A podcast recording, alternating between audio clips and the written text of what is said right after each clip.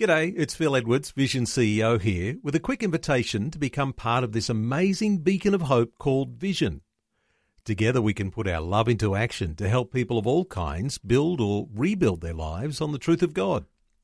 Please consider the part you can play during our upcoming Visionathon appeal, remembering that it's your support that makes Vision possible, including this podcast.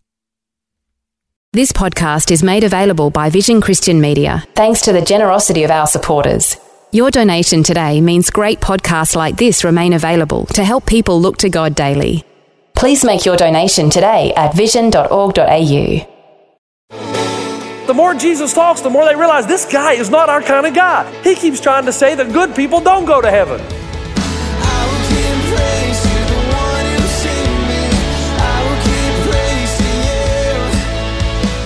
Hi and welcome. This is Today with Jeff Vines.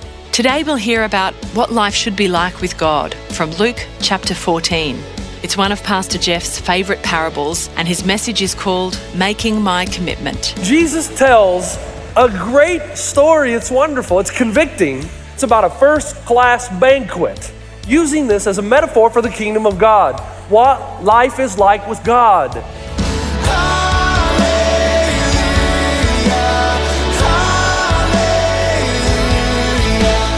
This is Today with Jeff Vines. Glad you're here. Luke chapter 14. Luke chapter 14, one of my favorite parables in the New Testament. One of the most exciting experiences that ever happened to me in my life, I was at LAX. Now, this is before I had seen any other part of Southern California or any part of California. Robin and I were living in New Zealand at the time, and it had been a long trip for me. I had been on a bit of a speaking tour here in the U.S., on my way back to Auckland, New Zealand. I want to tell you, that is a long flight. You board a Qantas jet at around 11:55 at night, so you're already tired and cranky. And so you board the plane. It's about 13 hours over the water before you arrive in Auckland. It's a real pain, and I never looked forward to it. So here I am. It's late. I'm by myself. Robin and the kids have already made their journey back. I stayed back to do some speaking. I come to the gate. I put my little boarding pass in that, the agent, it takes it and puts it in that little machine and it just pops right back out. And he puts it in and it pops right back out. Puts it in, pops right back out. He goes over to talk to another agent. They're whispering in each other like they don't want me to hear. Like if I can't tell you're talking about me. You come back over, he keeps doing this, trying to put that ticket in. Finally, he comes back over, puts it in, comes back out. And he says, Mr. Vines, I'm afraid you've been bumped to first class. Now, here's the thing about that. I had never written in anything other than economy.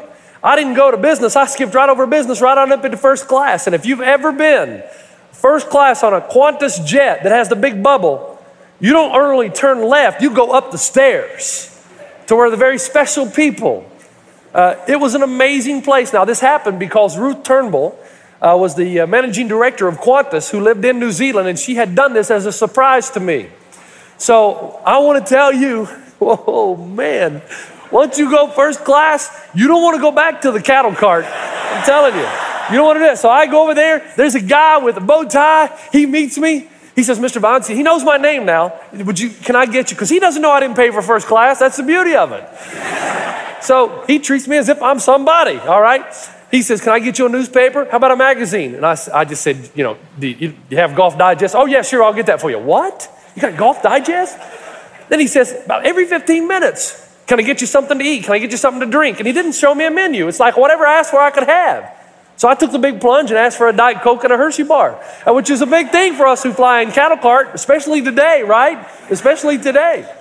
But he kept bringing me this food and this menu that had fine dining on it. I mean, I was so happy. I mean, the menu that we're not talking about now, salt-free, sugar-free, taste-free tofu. That's not what we're talking about. The good stuff with the real fat in it tastes really good. And I sat there in my chair, incidentally, that folds completely back with the cover that comes over top. And you can sleep the whole way, but I was afraid to. I was afraid I'd miss something. And so I stayed awake. And every 15 minutes, and you have this own personalized video screen. You could watch I think like 20 movies, and you didn't have to wait for them to start it. You just started it and stopped it when you wanted to. It was beautiful, the way flying ought to be in every class, all right? But here we go. I'm seated there and I'm thinking, I just start laughing. I mean, it's funny, it's humorous. I'd never been here before and I'm laughing. I'm thinking, you know, just a few hours ago, I was grunging around in my backpack trying to find a granola bar. And now here I am with chocolate cake and steak, and I mean good steak. And you can order as much as you want of anything. They never say no. It was great. It was beautiful. And I deserved every bit of it. In Luke chapter 14, Jesus tells a great story. It's wonderful. It's convicting.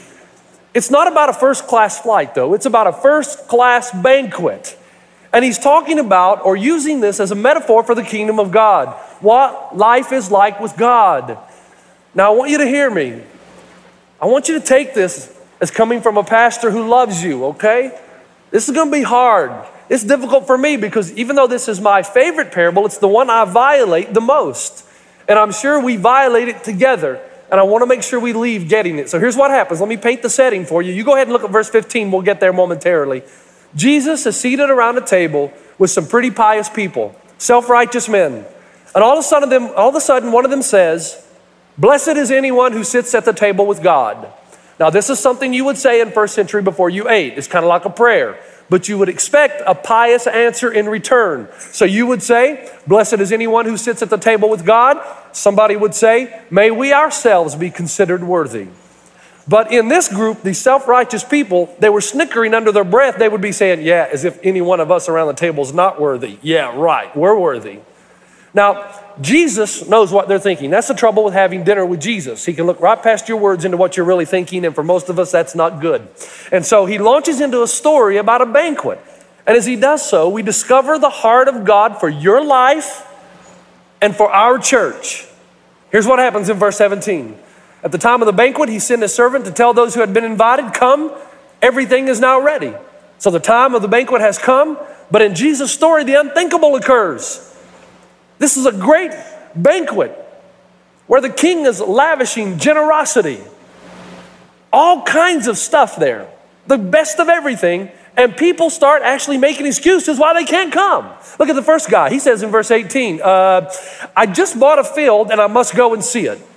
Now, land in the Middle East is limited and at a premium. No way you're going to buy a piece of land before you see it. That's the equivalent of us saying, "Hey, I just bought a house over in Glendora. I'm going to go see it now. Does it have any bedrooms? Is there a kitchen? Is it large enough? And does it have a garage?" Both the host and the guest know this is bogus. It is meant to be a direct insult. Not trying to hide it. This is meant to insult the host. Then there's another guy. He says in verse 19, "I just bought 5 yoke of oxen, and I'm on my way to try them out. Please excuse me." Now, this also is ridiculous. When you're going to buy some oxen in first century, you go to the marketplace or the individual who's selling them, and the first question you're going to ask is, does the team work together? If he says no, you leave. You're not going to buy them. If he says yes, then you take them for a test drive. This is ridiculous. It's like saying, "I've just bought a car, and I've spent a lot of money on it. Now I need to go find out the year, the make, and the model." You're not going to do it. It's just ridiculous. It's meant to insult the guest, or the host, rather. And then verse 20, which was an eye-opener for me this week. I don't know what your translation says. Here's the actual Greek translation of verse 20. It says, "Still another said, I have married a woman, so I can't come." It's interesting. That gets a laugh every time, and it wasn't meant to.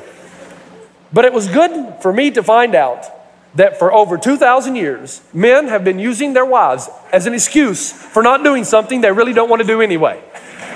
It's the equivalent of saying, "My wife won't let me come," or "My mommy won't let me come out and play." Here's the deal. None of these are legitimate excuses. They just don't want to come. And here's the question, why? Why would you not want to come to a first-class banquet where there's awesome food and extravagance and generosity? This is the equivalent of saying when you get to the Qantas gate and your ticket pops out, you say, "I'm bumped to first class. No thanks, I'll ride in economy." This is Today with Jeff Vines, and his message, called "Making My Commitment," is from Luke chapter 14. It's about the heart of God for his church. Let's continue. Here's Pastor Jeff. Now, stay with me. Here's what Jesus is implying. Have you ever found yourself somewhere where you realize you didn't belong? I mean, you just don't belong here. This is not my group or class of people. Now, in the late 80s, I was invited to attend the All Africa Conference. and the ambassador of the United States to all of Africa had asked me to give the invocation at this July 4th event, and they sat me right next to him. I'm from Tennessee.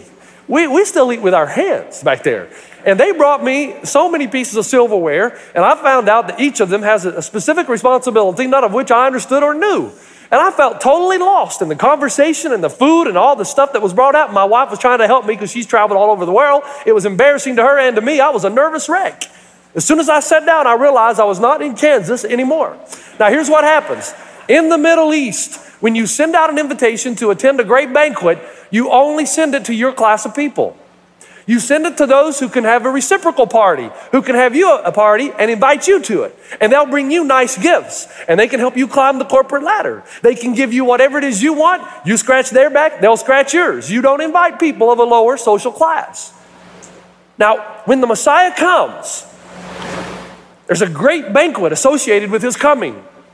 And the righteous, religious, self-righteous people just knew they would be invited to the banquet of the Messiah, because Jesus, after all, or the Messiah, is their kind of people. It's all about good works and keeping the law and rigorous religion.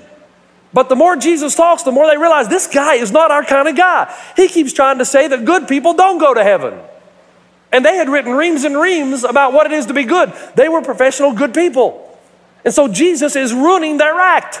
They've kept the masses under authority and power, because they know what it is to be good. Jesus says good people don't go to heaven. Forgiven people go to heaven. There's nobody good. So you're out of work. And they want to kill him.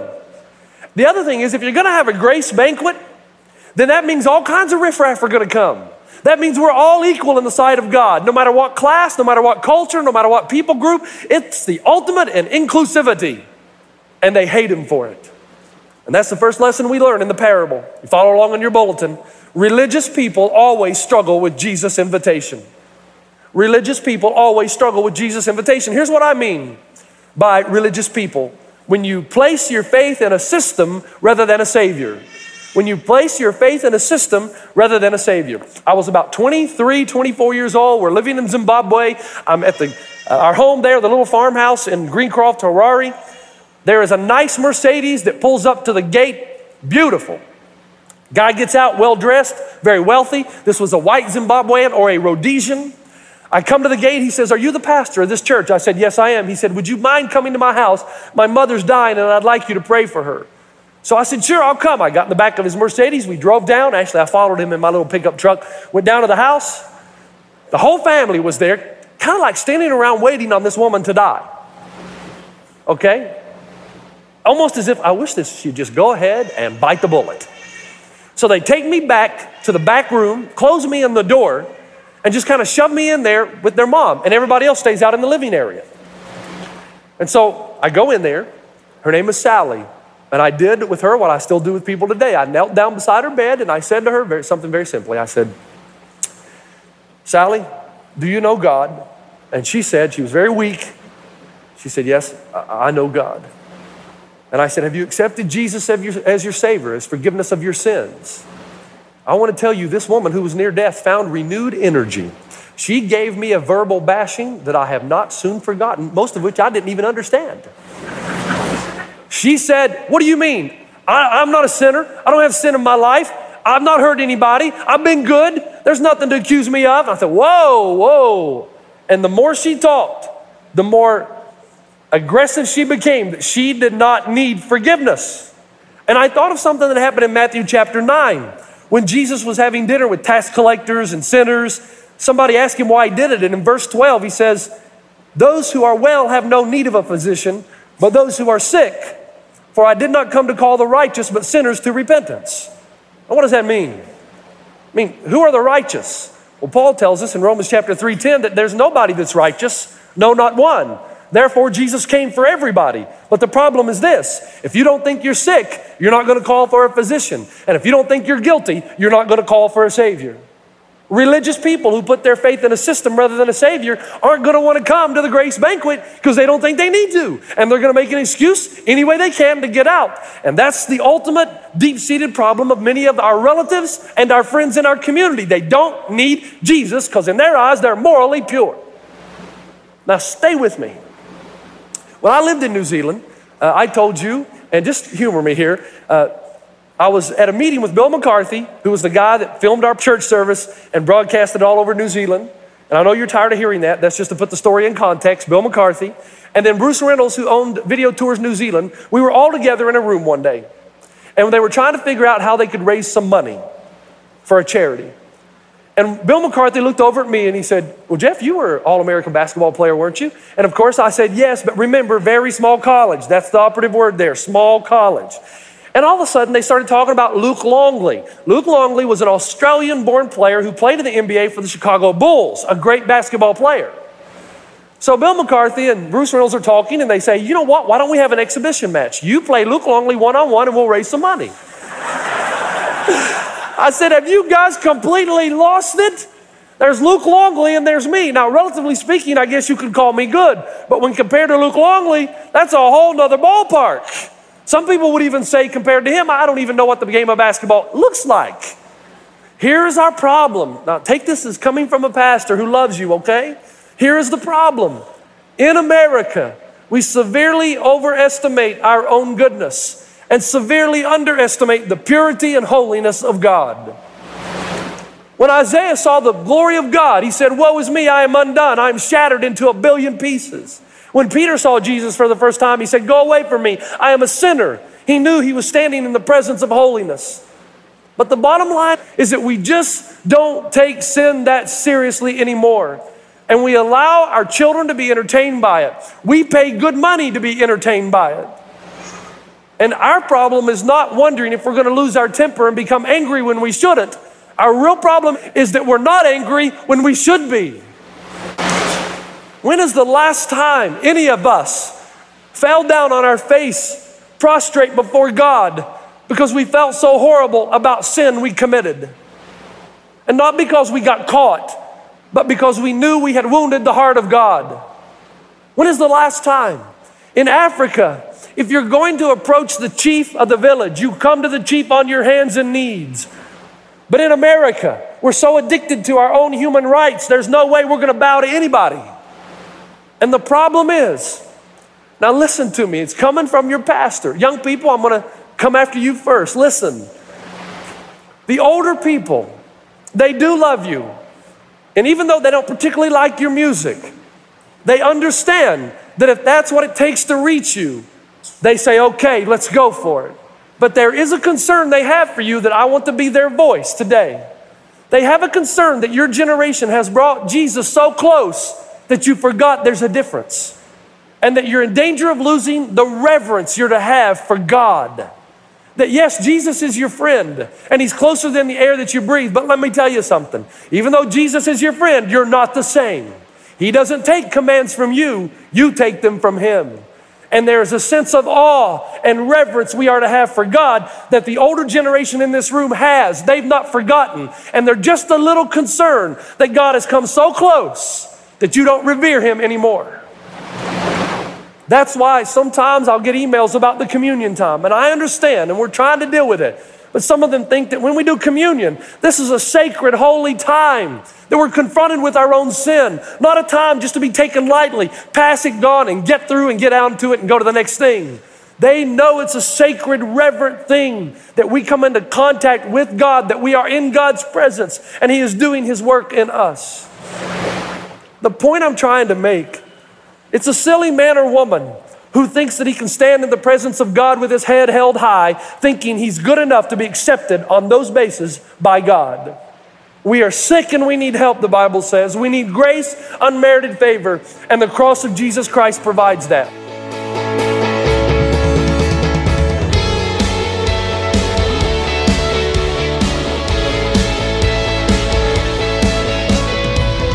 This is Today with Jeff Vines. We'll have to leave it there for today, but Making My Commitment, a message about living with God as Lord of our life, continues next time. So please join us then. How do we get invited to the banquet with God? How do we get into the kingdom of God? First words out of Jesus' mouth, what? Blessed are the poor in spirit, for theirs is the kingdom of heaven.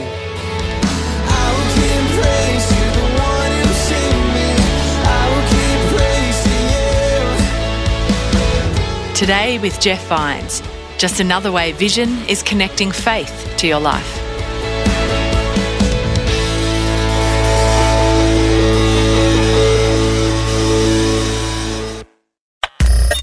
Thanks for taking time to listen to this audio on demand from Vision Christian Media. To find out more about us, go to vision.org.au.